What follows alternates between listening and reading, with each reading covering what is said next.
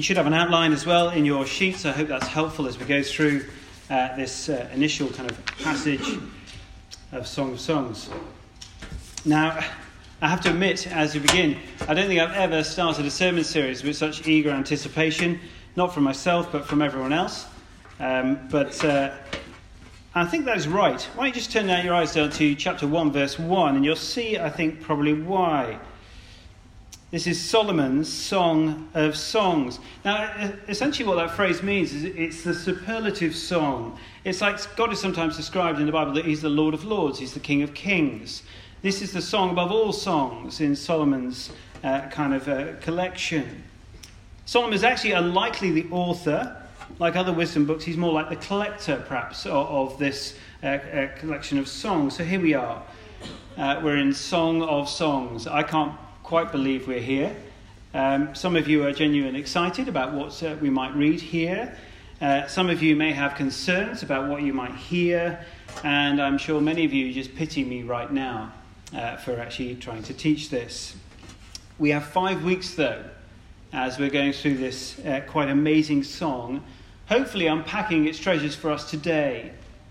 Now, I'm going to go very quickly. Four reasons I think we should teach uh, this book. Four reasons, very quickly. Firstly, it's in the Bible. Uh, and we must be careful, we must be sensitive given the language. I think some of you have read, read ahead and you kind of know what's happening and what's coming. We've got to be sensitive and careful, but we mustn't be ashamed because this Bible speaks of erotic things and physical intimacy. God has placed it here for us. And we must remember, for example, 2 Timothy 3:16, all scripture, yes, including this, all scripture is God-breathed and it is useful for teaching, rebuking, correcting and training in righteousness. That's the first point. Second point, uh, we're, we're, created as physically intimate beings. We all have uh, physical intimate longings for phys- physical intimacy. And so it's wonderful, isn't it, that God therefore speaks into that area of our lives. We're not left around in the dark, not sure what to do, how to respond, and so on to those uh, longings. Thirdly, we do feel a great pressure, don't we, in a very over sexualized culture. The pressures, of course, are different for us today than they were when this was written and in previous generations, but God, in His kindness, again, helps us to use the beautiful gifts for our good and pleasure and not to squander them as so many sadly do. Fourth reason uh, we should be looking at this book, I believe. Uh, I think because we ought to be positive about sex and intimacy as Christians. Historically, I think Christians have been heard to be very prudish, embarrassed, even ashamed about matters of sex and intimacy. God here provides, though, for us an erotic love poem where intimacy and sex are celebrated in their right context. And this is a positive and a very beautiful message that our culture so desperately needs to hear. There's four reasons why I think we should teach uh, Song of Songs.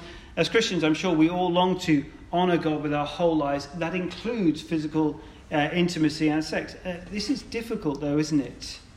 And we need help from God to know what real love, true intimacy looks like, and what God has ordained it to be in His good plans for us. As I put on a kind of title, which is sorry for the sun coming through there. Um, as I put on the title for, for this uh, uh, on the kind of social media stuff, you know, this is revolutionary stuff in the world that we know. In what we see all around us, this is so opposed. What, what, what we're seeing in Song of Songs is so opposed to what is going out going on out there in London. Three very quick, brief issues uh, that I think I probably should raise as we begin a series uh, like this, looking at this kind of literature. Uh, three issues uh, in teaching uh, this book before we dive into the passage. Firstly, is an issue of interpretation. And this has been going on for centuries and centuries and centuries, particularly with this book. There's been all sorts of debates how you interpret this book. Now, some just say it's only about romantic love. That's the obvious and clear reading as you, as you dive into the text. Now, some think on the opposite side, they're a bit slightly embarrassed by that, and therefore they've said it's just an allegory. That is, a, it's, a, it's a thin veil is placed in a kind of story fashion uh, so that uh, the writer and the reader, they kind of know what's being talked about, but it's not what's been written here. Like Pilgrim's Progress, for example, where you have characters like Faithful and Mr. facing both ways. You know, that's an allegory. It's pointing to something else. It's a thin veil over what the true meaning is. Some people say it's an allegory. However, I think most people, and I think this is where we'll probably land, um, think the obvious reading is it's a, it's a story about erotic love, but because love and marriage have been given as a picture uh, of the marriage between Christ, the bride, and his church, sorry, Christ and the bride, his church, many have therefore legitimately looked at this book and read it as both a love poem that we ought to learn uh, from between a man and a woman, but one also that points to the intimate love between Christ and his church. Second uh, issue is language. Some of you already read through it. Some of you already come to me, uh, for example, at prayer meeting on Tuesday and went, Whoa, this is what we're teaching. Wow. You know, and uh, we've seen it. It's graphic at times.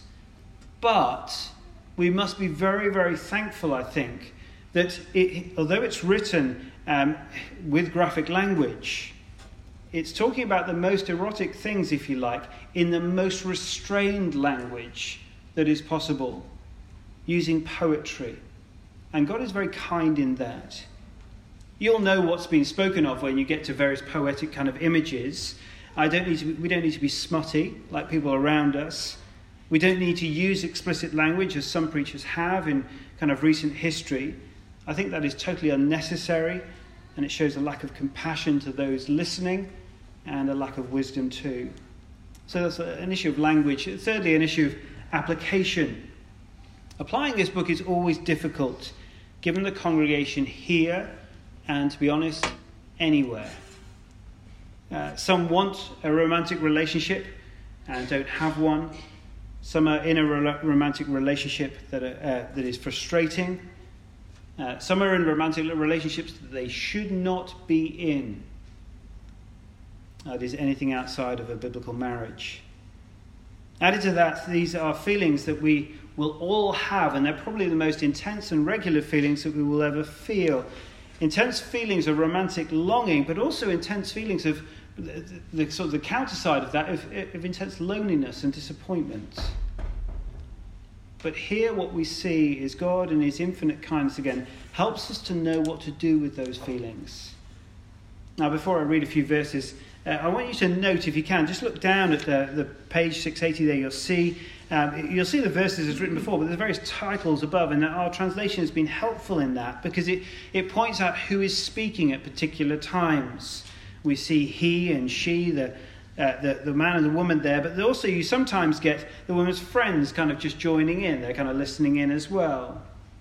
And what we'll see in this passage is a, uh, today is, a, is longing particularly as, as we start this, uh, this uh, poem here, this uh, Song of Songs, uh, we see anticipation and longing. The, the man and the woman haven't got together at this point, but you'll see very, very quickly what she wants and what she anticipates. And what we're looking at today, in a sense, acts like the prologue does of a play or an opera or something like that. It's an introduction, like any good love song. Uh, the first verse is usually not in, in, kind of in the present, it's, it's kind of anticipating what will be. Ed Sheeran, you know, here's some. I'm not going to sing this because it'd be absolutely awful, wouldn't it? But, you know, darling, I will be loving you till we're 70. See, you, you knew it. There we go. She will sing. No, we're not going to sing it together. But it's an anticipation of what will be, and that's what we've got in this uh, today. It teaches us, I think, what we need to do to create and sustain romantic intimacy. But as we'll see at the end, there is warning too. Oh, you'll see where we're going on the outline. Do cast your eyes down there. But as we go through, think about it. It is wisdom to help us to create and sustain romantic intimacy. One last point before we begin.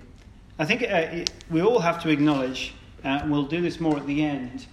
Uh, we've probably, many of us will have failed in this area. Many of us are failing in this area. Let us all come before this humbly, that we might learn and that we might be better uh, in whatever circumstances we find ourselves for the glory of God. Firstly, it begins there with delight in the other person. Oh, don't you look down at verse 2? And here we see the woman anticipating his kisses. Here we go, verse 2. Let him kiss me with the kisses of his mouth. Now, if you were left there, it would be as you see it everywhere else in the films and magazines. But the kiss, you see, it's interesting, it's not the real goal, is it? Uh, she wants the delight and the pleasure that comes from his love. Look at it. For uh, your love is more delightful than wine. She longs essentially for his affection, his love. Verse 3 Your name is like perfume poured out. Now, it's poetry, isn't it? But we get it. We understand what's been talked about. Even the sound of his name to this woman uh, kind of leaves her, you know, just, just so excited. She wants him. He's in her heart and mind. And she's totally smitten. And, and from, right from the outset, you've got to go, there's nothing wrong with this. This is great. True love and romance uh, uh, uh, is for pleasure and delight, but the pleasure and delight is not based on the physical activity here. The, the root of romance is not to be, the, the root of our love must not be based on the physical, but rather the person the name, the character here. Uh, of course, uh, biblically, uh, the name of someone is always pointing to who they are, their character, their godly attributes. And it's that delight and pleasure in the other person that gives rise to the physical anticipation, not the other way around. On verse 2, it's clear. She, she wants his kisses. Verse 4, look, uh, she wants to run away with him there. But why does she want this? Well, it's because she delights in him as a person, in his name, in who he is. And if we lose delight in the person, we lose all of this romantic uh, anticipation. Because you don't want to be with anyone, do you, who do not li- uh, delight in. Uh, if you don't delight in someone, you can find their breathing intensely annoying, can't you? I mean, anything. Whatever they do, is just, oh, go, go, go away if you're not delighting in that person. If you do delight in someone, well, as soon as they walk in the room, everything's better, isn't it? If we start or root our relationships on the physical, we miss out so terribly.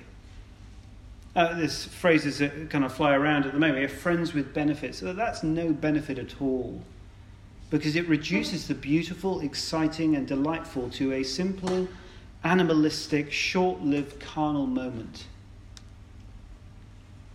Don't base a relationship on the physical because you are ignoring everything that makes it meaningful, as we see here. A moment of physical excitement, uh, if it's only physical, will end up, and I guess many of us will know this, it ends up as totally dissatisfying and also destructive. And some of you will know that and be experiencing that.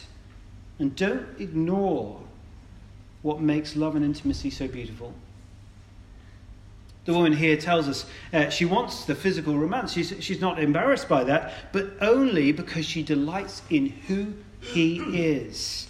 She delights in his name, in the thought of him. And therefore, we must be careful we have to delight in more than the physical nature of the other person. If we only care about how they look, we'll actually end up harming them, even if we don't intend to. Because we're just imparting onto them what matters to us more, what matters most in the relationship. We're feeding their insecurities.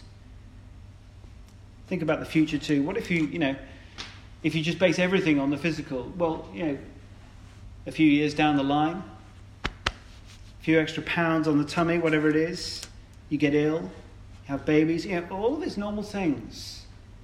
If it's all about the physical, you're going to be in serious trouble.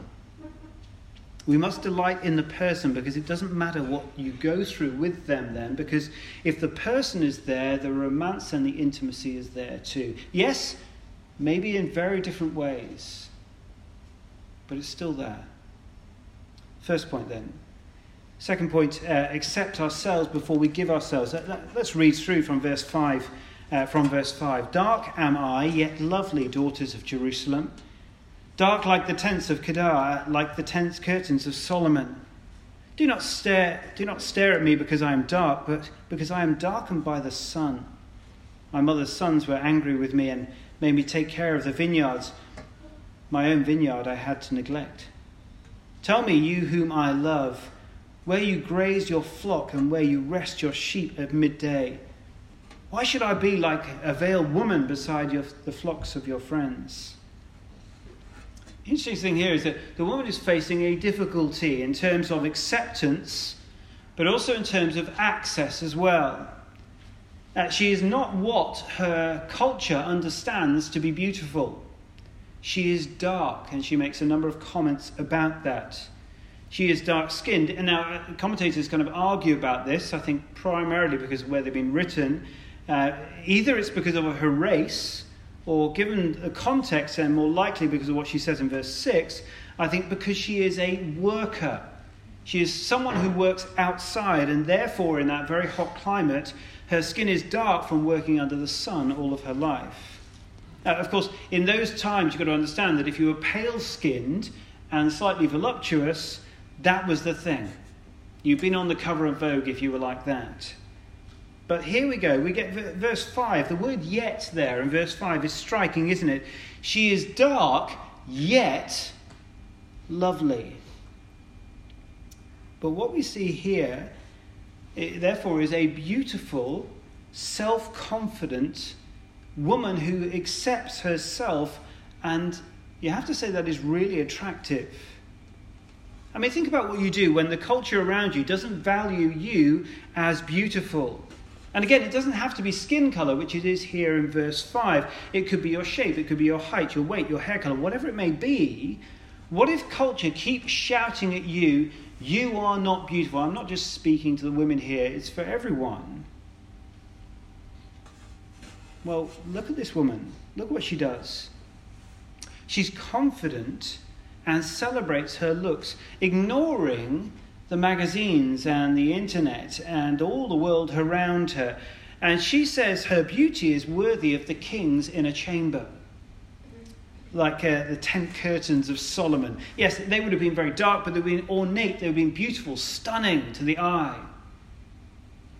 And it's interesting, isn't it, that her self acceptance and her self confidence motivates her to anticipate romance in verse 7. But we must note here, she's not desperate. And though desperation can actually look very similar to self confidence and self acceptance, the difference is simple because desperation, I don't know if you've ever seen it, I'm sure you have, and whether it's you or other people around you, desperation always ends up as wild and kind of quite destructive, doesn't it?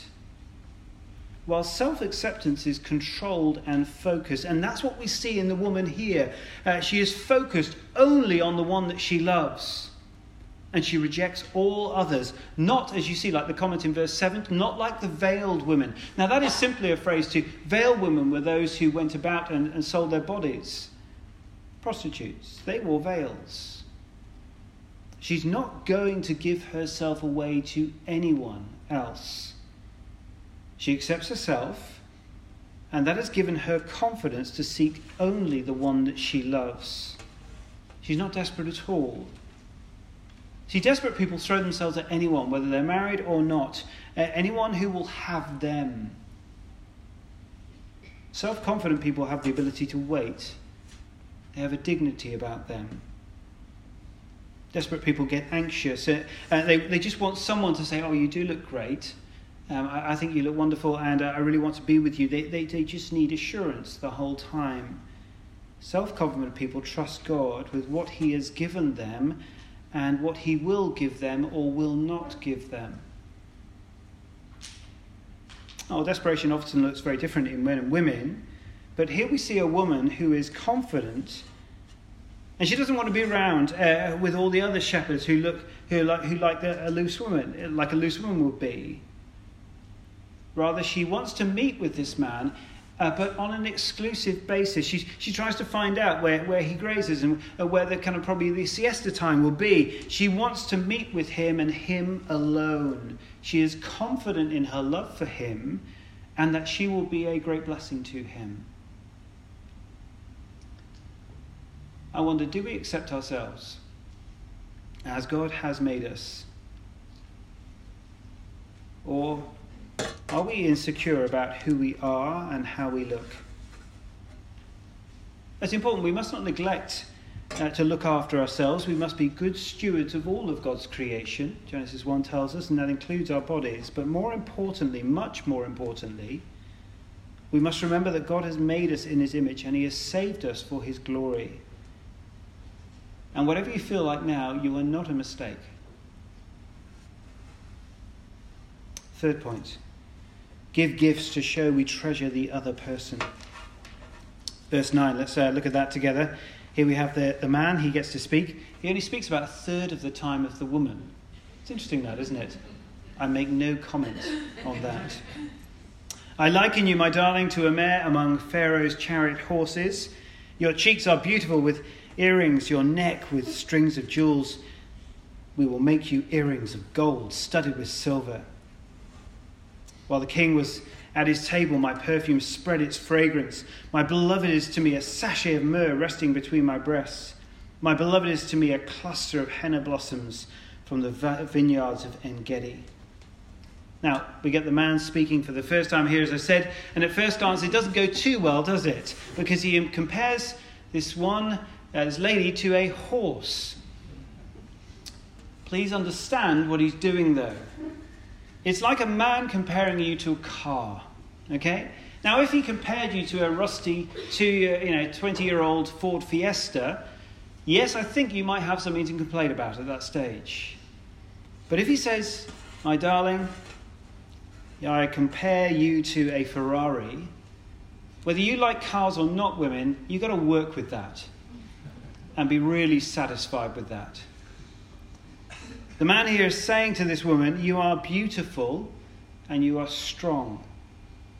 He's not, he's not saying, You're any old horse here, is he? Look at the horses that he's comparing her to. Eh, it's a mare dressed beautifully, pulling Pharaoh's chariot, ornately dressed, stunning, a, horse beyond all horses. And verse 11, now what's he want to do? He wants to give her jewelry that complements her beauty. He's trying to find jewelry that fits her beauty. He isn't trying to make her something else, someone else. Rather, he's trying to say, You are beautiful. Here is jewelry that complements you. And he looks intently at her, uh, probably the most uh, intimate thing that anyone really can do uh, in a kind of non physical way.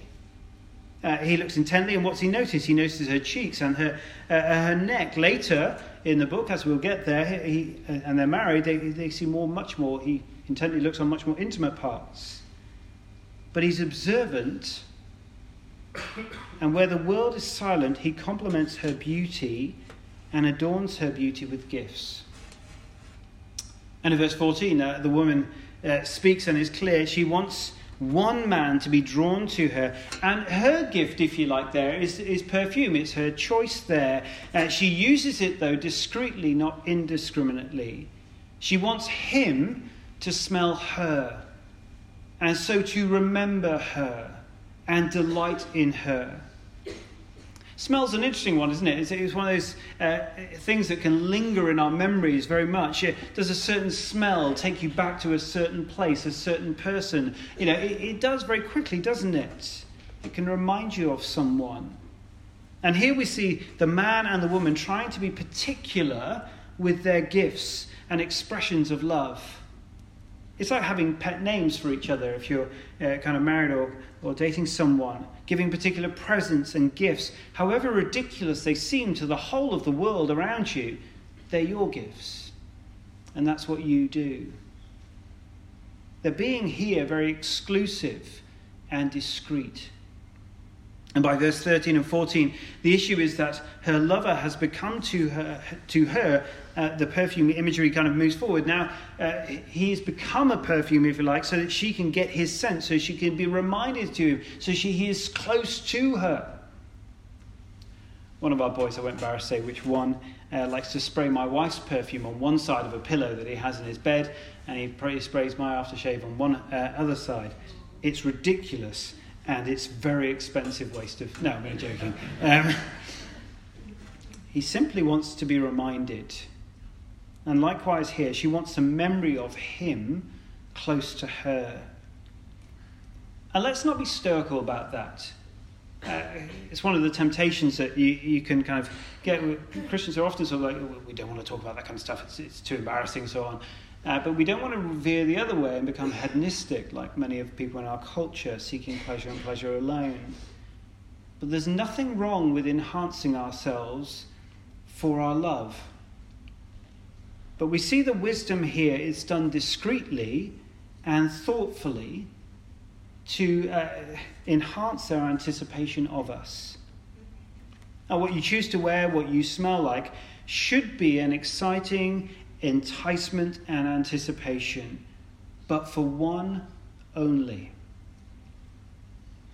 1 Peter 3, uh, verse 3 shows us that we're not to rely on these outward adornments, the language of 1 Peter 3 is. Uh, your beauty should not come from that. But the giving of gifts, even if we wear them ourselves, as the woman does here with the perfume, can show that we treasure the other person. I wonder what, what gift, if you're married or doing something, what gift would uniquely say, I love you? Fourthly, creatively communicate your exclusive uh, affection. We're running through hopefully fairly quickly here. Now, these, this, uh, as we go on now from verse 15 of chapter 1 through to chapter 2, verse 6, this may not be the language that you or I may choose, but uh, let's go through it if we can. Verse 15 and 16 are actually just quite basic compliments. How beautiful you are, my darling. Oh, how beautiful. Your eyes are doves. Then she responds, How handsome you are, my beloved. Oh, how charming. And our bed is verdant. Now, the woman speaks here for the first time about the, uh, the physical appearance of the man. But it's interesting, she very quickly moves on uh, with an expectation of their fruitfulness. The bed there, the, the verdant uh, bed, verdant, literally the word there is green in the, in the language. Basically, it's not a green bed literally, but it's saying it will have fruitfulness uh, as they kind of get married. Verse 17 The beams of our house are cedars our rafters of fir. This is the man responding here. And basically, he's saying, Hey, you, woman, this is not going to be a short thing. All of those images there, strong, stable, permanent. He's speaking of something will last. And they move on then from basic compliments. You get to chapter 2, verse 1. She, I am a rose of Sharon, a lily of the valleys. And she's saying here, she's, there's, a, there's a slight insecurity maybe, and she's saying as she sees herself, or as she is known as, something very common. Uh, it's a common, common uh, uh, flower, common rose, and so on. And men, we need to take note here. I need to take note here because if you struggle with compliments, chapter 2, verse 2 is the greatest gift to you, I believe. Look at what she says. She's just said, I'm very basic. I'm pretty much nothing. Look at the genius of this man as he comes back in chapter 2 verse 2. Oh, yeah, you're a lily among thorns. Yeah, it's brilliant, isn't it? Is my darling among the young women. He's saying, look, the rest of you, all the rest of the women out there, they're thorns comparing to you. You may be a lily, but among thorns. He's creative. And she wants to hear more. It's like one of those questions that if you're ever asked, if you're married, or, uh, you know, how do I look in this? It's the worst question that a woman can ever ask a man. But look what the man does here in verse 2. He takes it really to the next level, doesn't he? He says, uh, You may be a lily, but it's a, you're amongst thorns, very creative, and you've got to work out what your lines are here, man.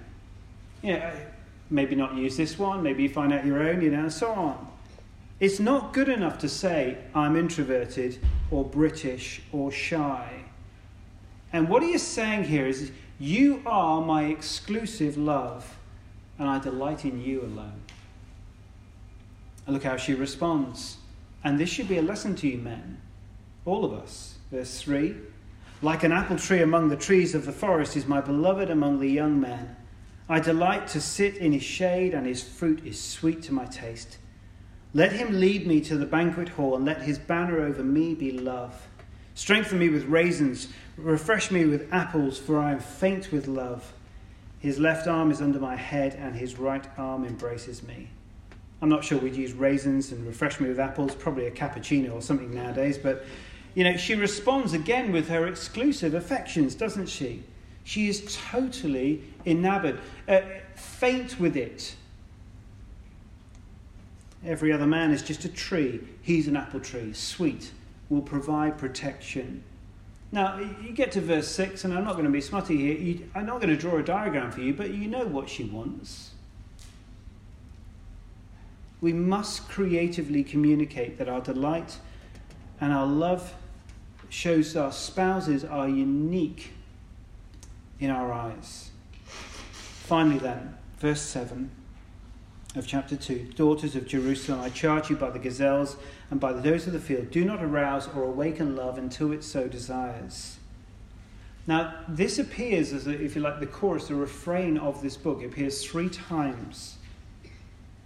Um, I think it is a warning and you see here that she is now speaking to the daughters of Jerusalem. That is to the readers of this poem. That is to you and to I. She speaks under oath.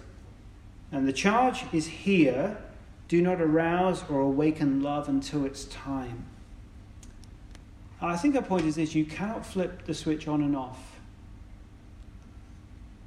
If you arouse love, this most powerful, this most beautiful anticipation, you will struggle to sleep, you will struggle to eat, or do anything. Many of you have probably got people in your teams at work who are the most useless if they get into love. It's just what's happened to you. We know the reality. Do not pursue love until its proper time. Do not flirt with romance and sex. Sexy is not something, for example, we should ever encourage in our kids, or to be honest, I don't want to be totally prudish here. Eh, if you're single, you know, eh, sexy and hot are not adjectives to be used. They're only to be used between husband and wife.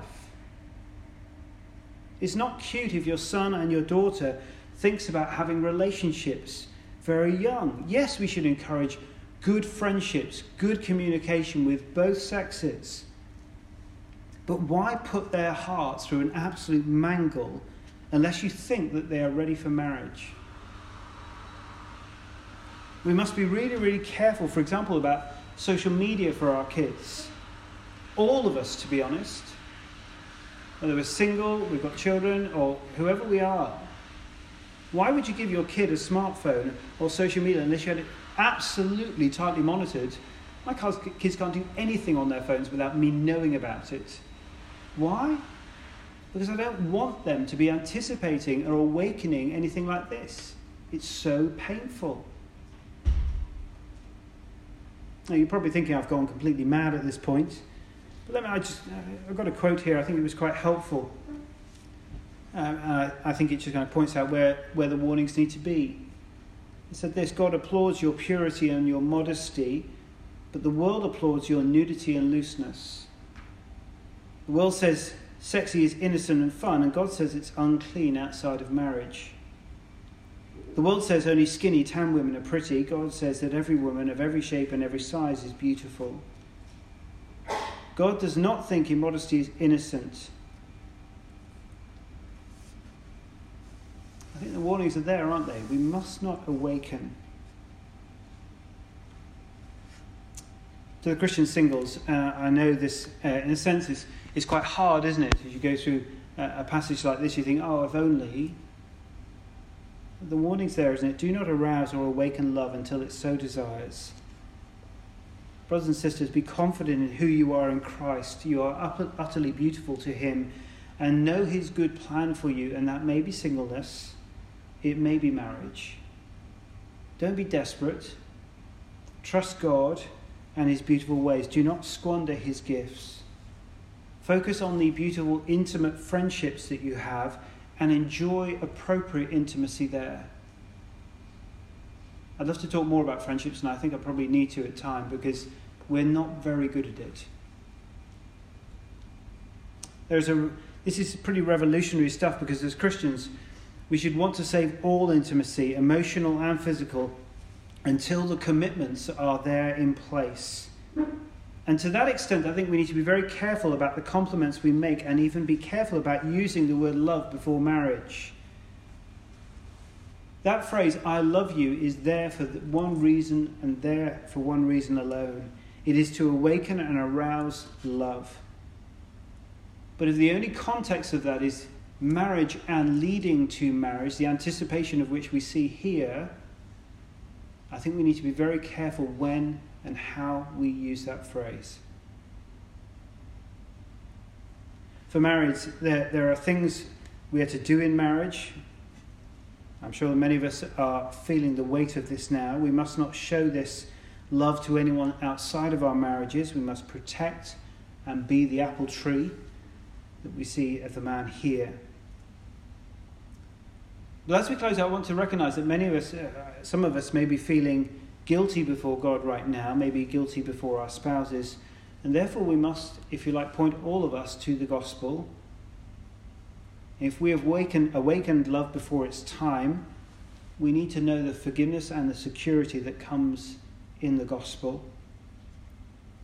If we have failed in this area, we again need the gospel, don't we? We need to know that even the worst of the sinners, of sinners, can be rescued and the most difficult of marriages can be revived. We all must know that Jesus died for our romantic and our sexual sins, and he knows all of our struggles.